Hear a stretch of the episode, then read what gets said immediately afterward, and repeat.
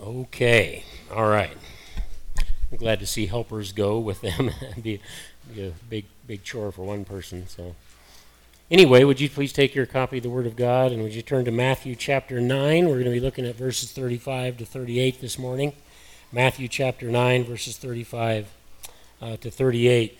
We are deeply engaged with the ministry of Jesus Christ.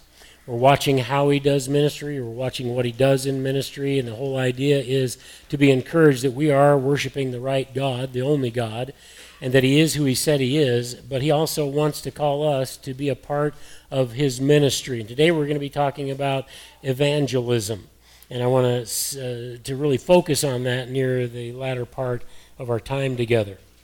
We, we see today uh, how demanding the ministry can be for those who are called to work in the harvest field of lost people. We can see that in uh, just the other ex- utter exhaustion that Jesus Christ went through in his ministry, day after day, people uh, coming to him for physical healing. He's hoping they'll understand they need spiritual healing from him as well. But you can imagine if you could heal anybody and heal all these people, you're going to be a busy person. He was exhausted, and it's, it's a demanding ministry. There's times he said, "Men, let's get let's get somewhere else so we can pray and rest, and you know maybe even have time to eat."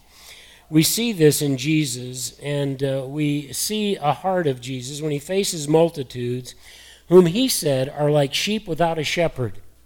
Jesus was concerned about the spiritual well being of people, and he wanted to uh, do something about their problem. And it's exhausting, both emotionally and spiritually, to recognize how much people are hurting, both spiritually and physically and emotionally. I said both. There's three there, right?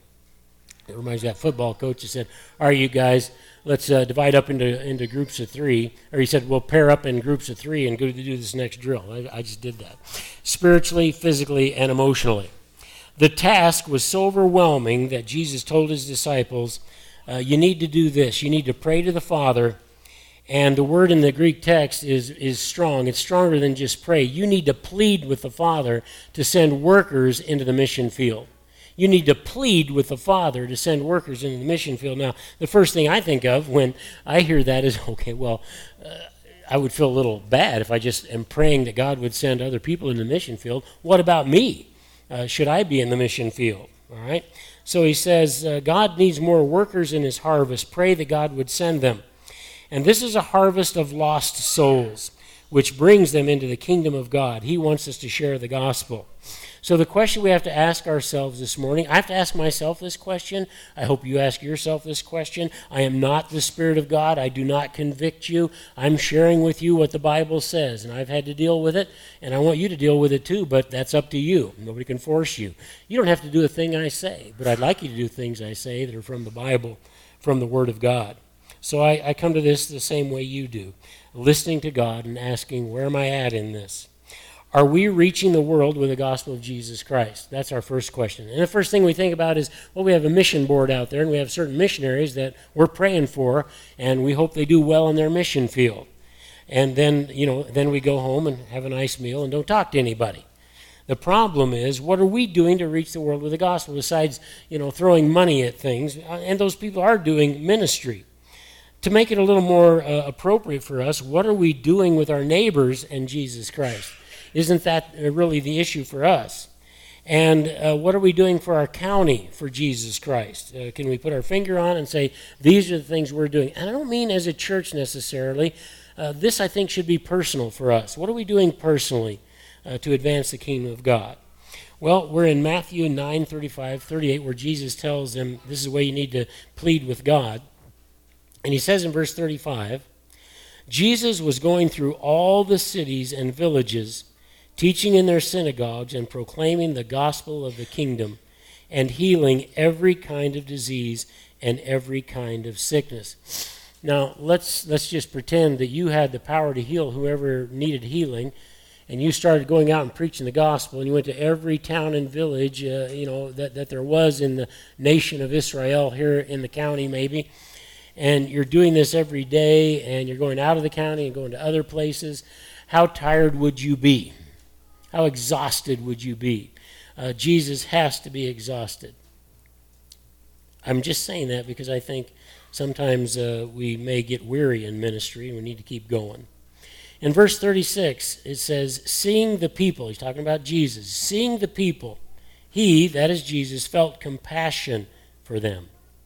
And it's really in the, in the Greek text, it says, Seeing the crowds, there's a lot of people there. And when Jesus looks at people, what he is uh, probably going to do every time is feel compassion for them. The people you work with, the crowds that you're in, when you look at them, what do you see? Uh, do you feel compassion for other people? Do you feel compassion for people so much that you're going to say, I am going to do what it takes to share the gospel of Jesus Christ with them? They are valuable. I think we need a heart like Jesus' heart. And when we see other people, we need to feel compassion for them. And I'm talking basically here because that's what Jesus is talking about, because they are unsaved and they need a Savior. And he says they were dispre- distressed, excuse me, I tried to put two words together, distressed, and they were dispirited like sheep without a shepherd. So uh, I want you to think about that for a minute. They live in Israel. These are villages in Israel. When he sends the guys out in uh, chapter 10, verse 5, and I want you to go out and do ministry, he says, Don't go to the Gentiles, stay with the uh, Jewish people, go to their towns and their villages. That's who we're reaching first. And so Jesus is doing this. And he says to his disciples here, uh, these people need compassion. And he says they're like sheep without a shepherd. And I'm thinking, well, God, how can you say that? God in Jesus. How can you say that? What do you mean they need a shepherd? Israel is shot through with scribes and Pharisees and Sadducees and religious leaders. What do you mean they need a shepherd? Ouch. Jesus said they need people that really care about other people. They need, you, you guys need people that uh, care about you and have compassion on you and tell you the truth. And the thing that they didn't do was get you ready for the coming of Jesus, the coming of the Messiah. They didn't get you ready. I don't know what they're teaching, but they're not teaching you what they should teach you. And so that's why Jesus could say, I, I have pity on these people because they're sheep without a shepherd, and they're shot through with shepherds. Turns out they're not really shepherds. Turns out they're not really doing the work of the ministry that they're trying to do.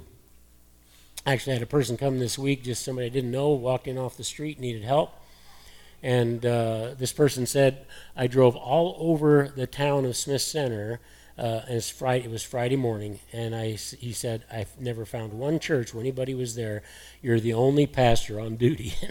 okay, well, I'm glad you came. I think God worked that out. But the point is, uh, where are the shepherds and what are they doing? Are pastors doing what they're supposed to do? Um, I'm going to read some stuff to you later about pastors and their ministry and what's going on in America with that. And uh, the purpose of that will be to encourage you uh, to be a pastor, to be a minister, to minister the gospel of Jesus Christ. It's not just uh, people like me that are supposed to do that, it's people like you and me that are supposed to do that. Well, anyway. He saw the people, he felt compassion. What do you see when you see people? Because they're distressed, they're dispirited, and they're like sheep without a shepherd. Uh, I'm saying there's a lot of that today. Then he said to his disciples, The harvest is plentiful, but the workers are few. So when Jesus looked out on the people, he not only saw people that didn't have a shepherd that were teaching them the right thing, they also were downcast and downtrodden. And he said, he said of these people, They're a harvest field. Where are the workers? The harvest field is so great. Do we have enough workers? I'm also going to try to illustrate for you today that we don't have enough workers. And that's going to be from studies that I've done and statistics that I've done on what's really happening on the mission field, what's happening in the pastorate, what's going on with those things. And the idea is to encourage us to get serious about this. All right, so he says, The harvest is plentiful, the workers are few. Imagine being one of the disciples and you're hearing him say this, and you look out on the crowd and you say, Yeah, you know, if it's just us, uh, this is a big task. And yet, at the end of the last apostle's life, the disciples of Christ, they had come closer to reaching their world at that time than we ever have in the history since then. And I say that as something we need to change. So he says, uh, the harvest is plentiful, the workers are few. And finally, he says in verse 38, therefore beseech, and that Greek word means to ask pleadingly, to petition God. Uh, therefore, petition God, plead with God, the Lord of the harvest, he's in charge of it, to send workers into the harvest. It's like a cousin I had. We were at their house, and he was praying for a meal, and he prayed that it was Sunday, so it was a very, uh, very religious prayer. And he said, uh, "Lord, be with all the people in the nursing home today that are that are that are lonely and need someone." Then it got kind of quiet. Then he finished his prayer. He looked up and said, "I know what you're all thinking. Am I going to go to the nursing home this afternoon and actually do that? you know, am I going to take part in that? Well, uh, that didn't happen, but there's conviction there. Uh, Lord, send people into the harvest, and the Lord might be saying, "Well, what about you? What are you doing?" Because if I'm going to ask other people to go, maybe I should ask Him to send me. Well, in verse 35, let's look at that a little closer. We learn that people everywhere need to be exposed to the Word of God and His power to save. That's what the harvest field is all about. And you can go anywhere in our town, our county, in the state, and you can see crowds of people who have no shepherd, no true shepherd. They're not telling them how to, how to get into heaven. They're not telling them how to walk with God. They're not, they're not getting them prepared uh, to meet the Lord. And so it's everywhere in our day, too. Jesus is doing ministry that the Father ordained for him to do while he was here on earth. And he was doing it. And we've seen many examples already in the, our, the short chapters that we've covered already in Matthew of his activity in the ministry. Uh, and it really got intense starting in chapter 8, verse 1. And he is constantly ministering. He doesn't do anything else, that's all he does. And his threefold ministry from God the Father was to teach the Word of God, to proclaim the good news, the gospel about his kingdom, and to authenticate his ministry by proving that he is who he says he is through mighty deeds of healing and acts of miracles. And he's been doing that. And I am awestruck with the scope of his ministry to people. He does it every single day. Without much context uh, in terms of what, what's actually going on in each and every town, the, the book says he was going through all the towns and villages doing his assigned ministry. All the towns and villages doing his assigned ministry. He is also along the way training the disciples to do ministry as well. And by the way, the best way to train a disciple is to take them with you, let them see how you do something, let them be involved in that, then step back and let them do it and help them with any problems that they come, come across. That's what Jesus did in training the 12. And then he's going to send them out. It says, You're ready for ministry. Chapter 10, verse 5. These twelve Jesus sent out after instructing them Do not go in the way of the Gentiles, do not enter any city of the Samaritans, but rather go to the lost sheep of the house of Israel. The lost sheep are the ones he's looking at with compassion. And he realizes they have no true shepherds. Uh, I would say one of the things I'm supposed to be doing today is preparing uh, the, my church for us to get ready to meet the Lord when He comes for us in, in the uh, rapture. And I think it's not far off. I just want us to be ready. You know how I want us to be ready? I want us to get serious about spreading the gospel, serious about reaching people for Christ. Don't just live life every day, attack it for Jesus Christ. But that'll be up to you and God. Okay, why train others? Why try to pack the mission field, Jesus? Why isn't Jesus enough for the task? Lord, what do you need us for in the first place? You can do this. In fact, as one of the judgments in Revelation, so that all the earth can hear the gospel, God sends an angel out to proclaim the gospel over the whole earth. And that'll be the first time ever that everyone in the world is going to receive the gospel message. In other words, God, if you can use an angel, what do you need us for? You know, He doesn't need us, but He's invited us to be a part of what He's doing on earth. And if you don't do that, what do you have to show for yourself? What's on your resume at the end of time when God is going to bring you in for your personal judgment and bring me in for mine? Well, the next verse is going to answer that question. And the question is, why, why aren't you enough for that? Or why are you not doing that yourself on your own? What we need to understand is that what the Father sent Jesus to do, Jesus has also sent us to do. So the answer to the question is because God told us to because that's what God wants us to do. And that doesn't matter whether I'm a farmer or a teacher or whatever I am, I'm to be doing this. It says in Matthew 28, verse 19, the last words that Matthew records to the disciples from Jesus Go therefore and make disciples of all the nations. It's not just the Jews now, it's everybody. Make, make disciples of all the nations. The first step in becoming a disciple is becoming a believer and then baptizing them in the name of the Father, the Son, and the Holy Spirit, teaching them to observe, that is, to obey all that I command you. And by the way, and lo, I am with you always, even to the end of the age. We're not alone in this ministry. We're never alone. Jesus will go with us. And if you step out in faith and you take one step in His direction to do what He wants you to do, He will lend you the power of heaven uh, to do that. Well, the issue, of course, is are we doing it? Now let's look at verses 36 down through verse 38. And in this, we're going to learn that people need a shepherd who will care about the needs of those who don't know Jesus. Shepherds do other things, they care about the flock, they take care of the flock. But they also need to have a concern and a care for those who do not know the Savior. That's what we see in Jesus right here. There's a compassion that ought to stir in our souls. In verse 36a, when Jesus looks at the unsaved, notice how he looks. He deeply cares for them because they are, and now I'm, I'm using some of the uh, other definitions for some of these Greek words, because they are harassed and dejected. They need true shepherds. They're harassed and dejected. When Jesus looks at unbelievers and then he sees believers next to them, what Jesus wants is for the believers to go tell them about the hope they have in Jesus to tell them this life is not all that there is. There's way more to it than this, and you need to prepare for that. The word used to describe Jesus' feelings about those who need the message is that he felt a deep inner compassion. The Greek word has the idea of not just compassion, but an inner compassion, one that comes from here, we say from our hearts, and one that is deeply ingrained in us, and it's a compassion for them. So I have to ask, you have to ask, do you just care about your friends and the lovely people? Or do you care about anybody God brings into your path? Do you have compassion for them? Are you willing to spend time with people that nobody else is willing to spend time with? Are you willing to uh, disciple them, to reach them?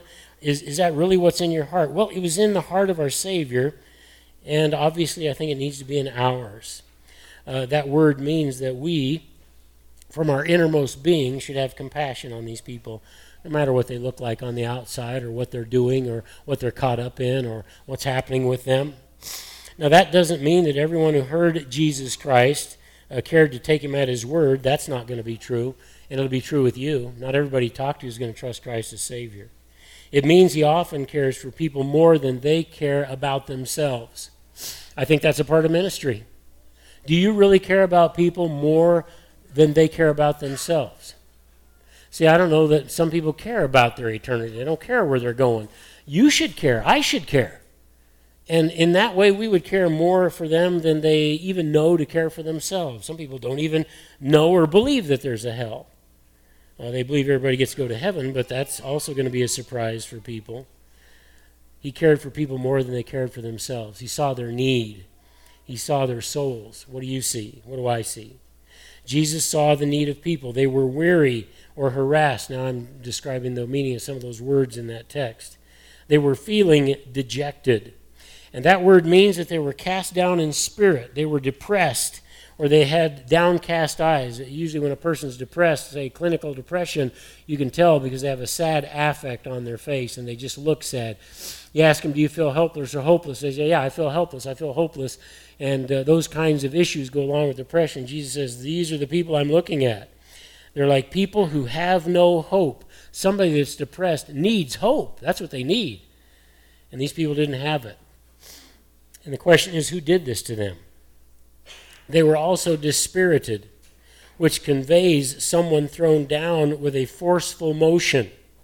It means they uh, have been thrown away to the ground. It can refer to someone who is suffering from an attack on their conscience what comes out here is that these people are suffering from emotional distress as well as with some physical ailments and maladies, and certainly spiritually, they don't get it. They don't have it. Where's their shepherds? Jesus says they don't have any. Jesus healed the people of physical sickness, of dismemberments, uh, of any kind of uh, ailment you can think of, but he also healed their mental illness problems, psychological problems, and uh, emotional issues, I'm saying, and their demonic issues wherever he went. In doing these things, Jesus was authenticating his true identity as Messiah God. And we trust that. We believe he is, and we're going to follow him, and we're going to we're going to lean on the Spirit of God for the power to do our ministry. In verse 36b, what was the problem not addressed for these multitudes? The answer is Jesus diagnosed the problem and the cause of them being sheep without a shepherd. God is not interested in religious people. He certainly isn't interested in religious shepherds. God is interested in people who have a true heart for Him, who truly belong to Him, and serve Him because they love Him. That's what God's interested in.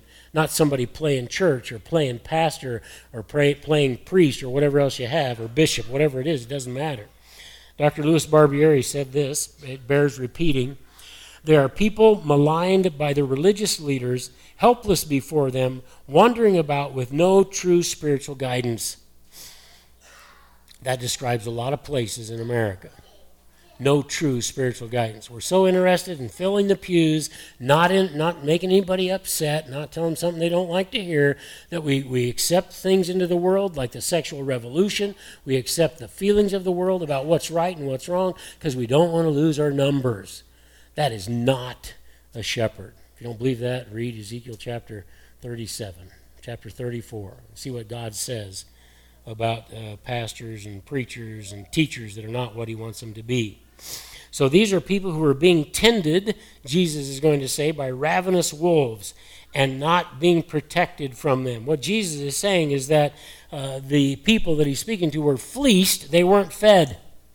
They were fleeced, they weren't fed. Had the priests, the Levites, the scribes, the Pharisees, the Sadducees, all who pretend to be religious people, prepared the people through the right teaching and an example of the coming and acceptance of Messiah, we wouldn't be here. But that's where the people are. Did they do that? No. Were they prepared? No. Someone wrote a, a Christmas letter, or it was Noel wrote a Christmas letter and sent it out to people. And She had said something about the soon return of the Lord. A guy that I went to seminary wrote a handwritten letter back at the bottom of his newsletter, and he said, I needed to hear that about the Lord could be coming soon. How can you say that? You have a seminary degree. Uh, you, why, do, why don't you know that? Well, he was uh, in a different profession all of his life. But he needed to hear it again. He wasn't prepared by somebody. The condition of Israel's people is pitiable. It's heartbreaking to the Messiah. Does it break your heart to see people that aren't going to hell or aren't going to heaven? Excuse me. Uh, can we run that backwards on the tape somehow? People that are going to hell, does it get to your heart? They're not going to heaven. The condition is pitiable. In verse 37, as he looked at the masses, he proclaimed that the harvest is plentiful. There's a lot of people out there to hear the gospel, but the workers are few. So I have to ask, and you have to ask, I wonder how we are doing as harvest hands uh, for the Father. He's already sent us into the fields. How are we doing? How are we doing with that? The harvest stands for people whose souls need a Savior. The harvesters are believers like you and I who can and should be carrying out the message of the kingdom, the message of salvation. How are we doing that? Are we doing that? Is, is working in Awana enough for us? Is working with a youth group enough for us? Or are we doing other things? The harvesters need to be out there. And Jesus is pointing out there's no lack of work for the harvesters. Okay? I've seen harvesters pull into town out of McDonald's and all the wheat's cut. No reason to stay. There's nothing there. That's not the case with us. It's never the case with us. There's always people who need to hear about Jesus. So he's pointing out that there's a lack of workers. Just look at humanity. How many there are? We're close to 8 billion in the world. Do you, do I have compassion for the lost? I mean, way deep down inside, do you look at a crowd of people at a ball game and have compassion? Because you know there's folks there who don't know Jesus. Would you be willing to give your life to help meet that need? That's a big question. And I guess the next question would be what are you willing to give? And I'm not talking about money. What am I willing to give? Verse 38, Jesus said we should ask, the word is plead with the Lord of the harvest to send out workers into the harvest. I wonder how many people Jesus has called, and they said, No, I've got something else to do. Notice, and I, am not talking about full time ministry either, just called you to do some ministry where you're at, which is why he put you where you're at. Notice that the Father is the Lord of the harvest. It's His harvest, it isn't mine. But He's chosen to involve us in the most glorious work known to man. And that is taking somebody like Jace Roberts did and taking six hours, if they'll listen and share what Jesus means to me, what Jesus did for me, and He can do it for you. Doesn't even know this person. I've been shocked at how many times people listen to me that don't even know me. In a hospital setting, uh, I got into a hospital and Noelle had her, her, her cancer surgery down in Wesley and uh, big waiting rooms. People in there with all kinds of problems in terms of uh, families waiting for surgeries and stuff. I just started going around and asking a family. You know, they group up. I guess I said I'm a pastor.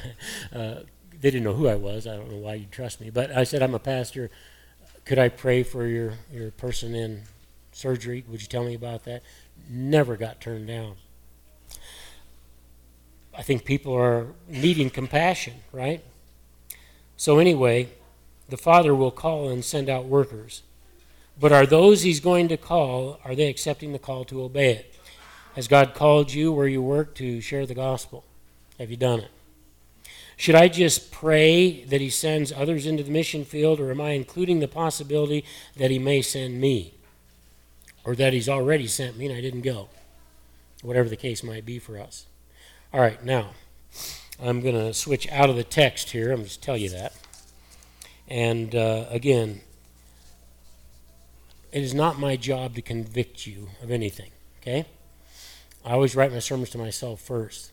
I'm not going to get angry with anybody. I'm not going to yell at anybody. I'm not going to, you know, make you feel bad because you're not doing something. I'm just sharing with you what what God helped me find in my study. That's all. That's all I'm doing. So if you feel pressure from me, that's wrong. Uh, just for yourself, you just take this information and you look at it and you say, okay, what, what does that mean to me? So I've uh, titled section three, How do you think we're doing in reaching our world for Jesus? So at least what I want you to get from this is not that you memorize the statistics that I'm going to give you, but that you are motivated to do something. That's all. All right? Uh, God, God deals with each of us. I'm not, I'm not that. I'm just sharing with you. I want to share some statistics with you from my research about this issue we're talking about. And the first one is about pastors. So I'm talking about pastors in pastoral ministry as senior pastors in America. Okay, and that's where these statistics come from. I have all the documentation for this. If you want it, I can photocopy it for you. So this is statistics on pastors, senior pastors of churches in the United States. Tell me what you think later. There are anywhere between 31,352 pastors in the United States to maybe 50,000. I don't know why we can't pin that down until you read the statistics and then you know. The average mean age of a pastor today is 54. Now, recently I turned 54, more recently 64. but I've been there, okay? 24% of them stay in a church one to two years, 23% of them stay 11 years or over. 38% of senior pastors are thinking of quitting the ministry. 50% are age 56 or older. All they're saying is that the pastorate is getting older. We need some young people. All right? Think about that, okay? 4,000 churches open in America each year. Wonderful. At the same time, 7,000 churches close every year in America. Last year, 1,500 pastors left the ministry every month. 1,300 pastors were terminated every month. Get this last year, over 3,500 people left the church every day last year. 3,500 people packed it up on the church and said, Not for me, every day. That's what it works out to. 80% believe the pastorate has negatively affected their families. Moral values of Christians today are no different uh, than those who consider themselves non Christians. 54, 54, 54% of pastors find the role of pastoring overwhelming. 40% report serious conflict with a parishioner at least once a year. Nine, I'm sorry, number nine. 35% of pastors battle depression or fear of inadequacy. 70% of pastors report having a lower self image than when they than, than when they began their pastoring ministry. So what that tells you is the church's uh, ministry of humbling the pastor, it's working. All right. The profession of pastor. two people thought that was funny. Thank you for that. Okay. Um, nor was I. The profession of pastor is near the bottom of a survey. I hate to even tell you this of the most respected professionals. They have lists of the most you know respected professionals. Yeah, medical doctors and stuff are way up there. Lawyers aren't. But guess where pastorate is? The pastors are right above car salesmen. And uh, so I, I'm going to really start playing up car salesmen to kind of raise me up a little bit there. Anyway, many denominations are reporting an empty pulpit crisis uh, their words, not mine. They do not have a shortage of ministers, but they have a shortage of ministers desiring to fill the role of pastor. So that's what we're focused in on there. They don't want to do it. One out of ten pastors, this is amazing, one out of ten pastors will actually retire uh, as a pastor. The other nine don't. What's going on in our mission fields? And I'm switching from pastors and talking about the problem there. I want to talk about our mission field in the world and here. Uh, in ministries, okay, of all kinds, Christian ministries, there are 4.19 million full time Christian workers. And get this 95% are working within the Christian world. 95% of those in ministry are working in the Christian world. All right, that's a problem, right? Money, this is kind of hard to wrap our minds around if I can say the numbers right. Money given to Christian causes, 896 billion a year to Christian causes, okay? Americans have recently spent, according to Claude Hickman, more money buying, uh, buying more money buying Halloween costumes for their pets than the amount given to reach unreached people groups in the world. That's also how much we spend in America on Christmas. Money given to Christian ministries of any kind, 896 billion. That which is then given to missions, 52 billion. And that's only 5.78% of the money given to Christians, uh, Christian causes of any kind in 2022. Now, I left out some stuff here, but this is an interesting statistic, interesting, sad statistic, uh, because the way he laid it out, he says if you're doing the math and realize that 59 billion is missing, uh, this is where it went. It was embezzled by pastors and other church leaders. 59 million of what's given to the church in America is embezzled. For every $100,000 that a Christian makes, they give a dollar 70 to the unreached of the world. All right, who are they? And I'll try to hurry this up um, so we don't have throngs of children out there wondering what happened to their parents. Tribal people in the world, there's 714,108,000 in population. Those people have 11,900 missionaries trying to reach them. You know what that is? That's one person, one missionary for every 60,000 of them. In the Hindu population, there's 984,532,000 in population with 5,500 missionaries. That's one missionary for every 179,000. Of unreligious people, the unreached, sometimes we'll call those the nones, N O N E S. There's 831 million 267,000 population with 11,700 missionaries. That's one missionary for every 71,000 of the uh, unreligious. In the Muslim, and that's how you say it in the world, not Muslim, Muslim world, there's 1,703,000,146,000 146,000 population with 4,200 missionaries. That's one missionary for every 405 1,500 Muslims. Buddhists, 520 million, 2,000 in population. They have 2,000 missionaries right now. That's one for every 260,000 Buddhists. And that will stop with that on, on different people groups. You can see there's a need, right? About 400,000 missionaries are serving in the world today, of which 97% go to people who have heard about Jesus. Only 3% are going to the 40%, they call it the 1040 window, uh, latitude and longitude. Uh, they, the 40% of the world, uh, let me start over because I'm even confused. Only 3% are going to the 40% of the world that has never heard about Jesus. That is one missionary for every 250,000 who have never heard of Jesus. There are 3 billion who have not heard of Jesus. There are 7.9 at this time, anyway, billion people in the world. So I ask you, as my family here, how are we doing with the Great Commission God has given us to do? What would our church look like if we broke it down and knew what each person was doing to reach the world? I don't have an answer to that. But uh, we want to be responsible for the Lord for that. And so I want to challenge you, as God has challenged me, what are we doing? What are we doing? I just put out on my Facebook account another plea for the gospel. Uh, it hasn't done as well as the others. I only have 375 views. I've had gone over 2,000 in the last. It might be because I told people some of you are acting like Christians, you aren't really. so that may have turned some people off. But the point is, we've got to get serious. We've got to get serious with the gospel. So let me end with these applications. Number one, we are commanded here to plead with God to send more harvesters into the harvest field because the work is overwhelming.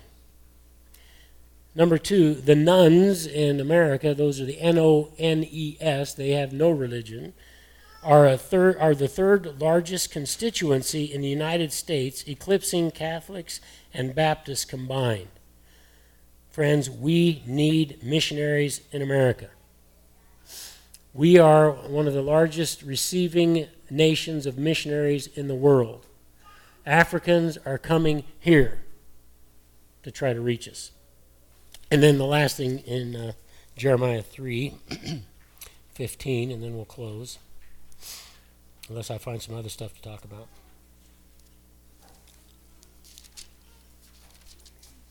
Jeremiah 3:15 says, "Then I will give you shepherds after my own heart, who will feed you on knowledge and understanding." So, my point is, we have a lot of young people here. Have you considered Christian ministry? Is that even on your radar?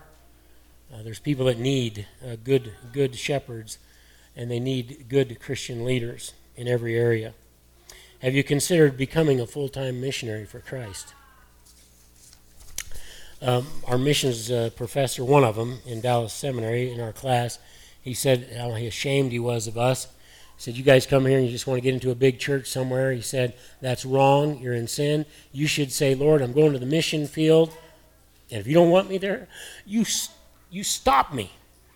And he went on for 30 minutes in our class about that. Stop me. He said, You're wrong in saying, I'm going to go out into a church where there's already Christians. You need to go to the mission field. You need to say, I'm going, and if, and if, if you stop me, that's the only way I'm not going to go. I never forgot that. Also ended up in a church, right? The need around us is overwhelming. What are we going to do about it as individuals and as a church? I ask that along with you and the sermon's for me too. Let's pray. Heavenly Father, there is such a need. I ask that you would do two things for us. Help us to work the mission field that you have given us and be willing to go to more if you call us. We pray that you would send people into the harvest field before your coming, and the great and terrible day of the Lord is upon us. Help us, Lord Jesus, to live the way we're supposed to live so that our lives are also a testimony. And Father, we want to pray that you would, you would raise up shepherds that actually care about their people and the truth. And if you call us to go, I pray, Father, that you would give us the courage and the faith to actually go. In Jesus' name we pray. Amen.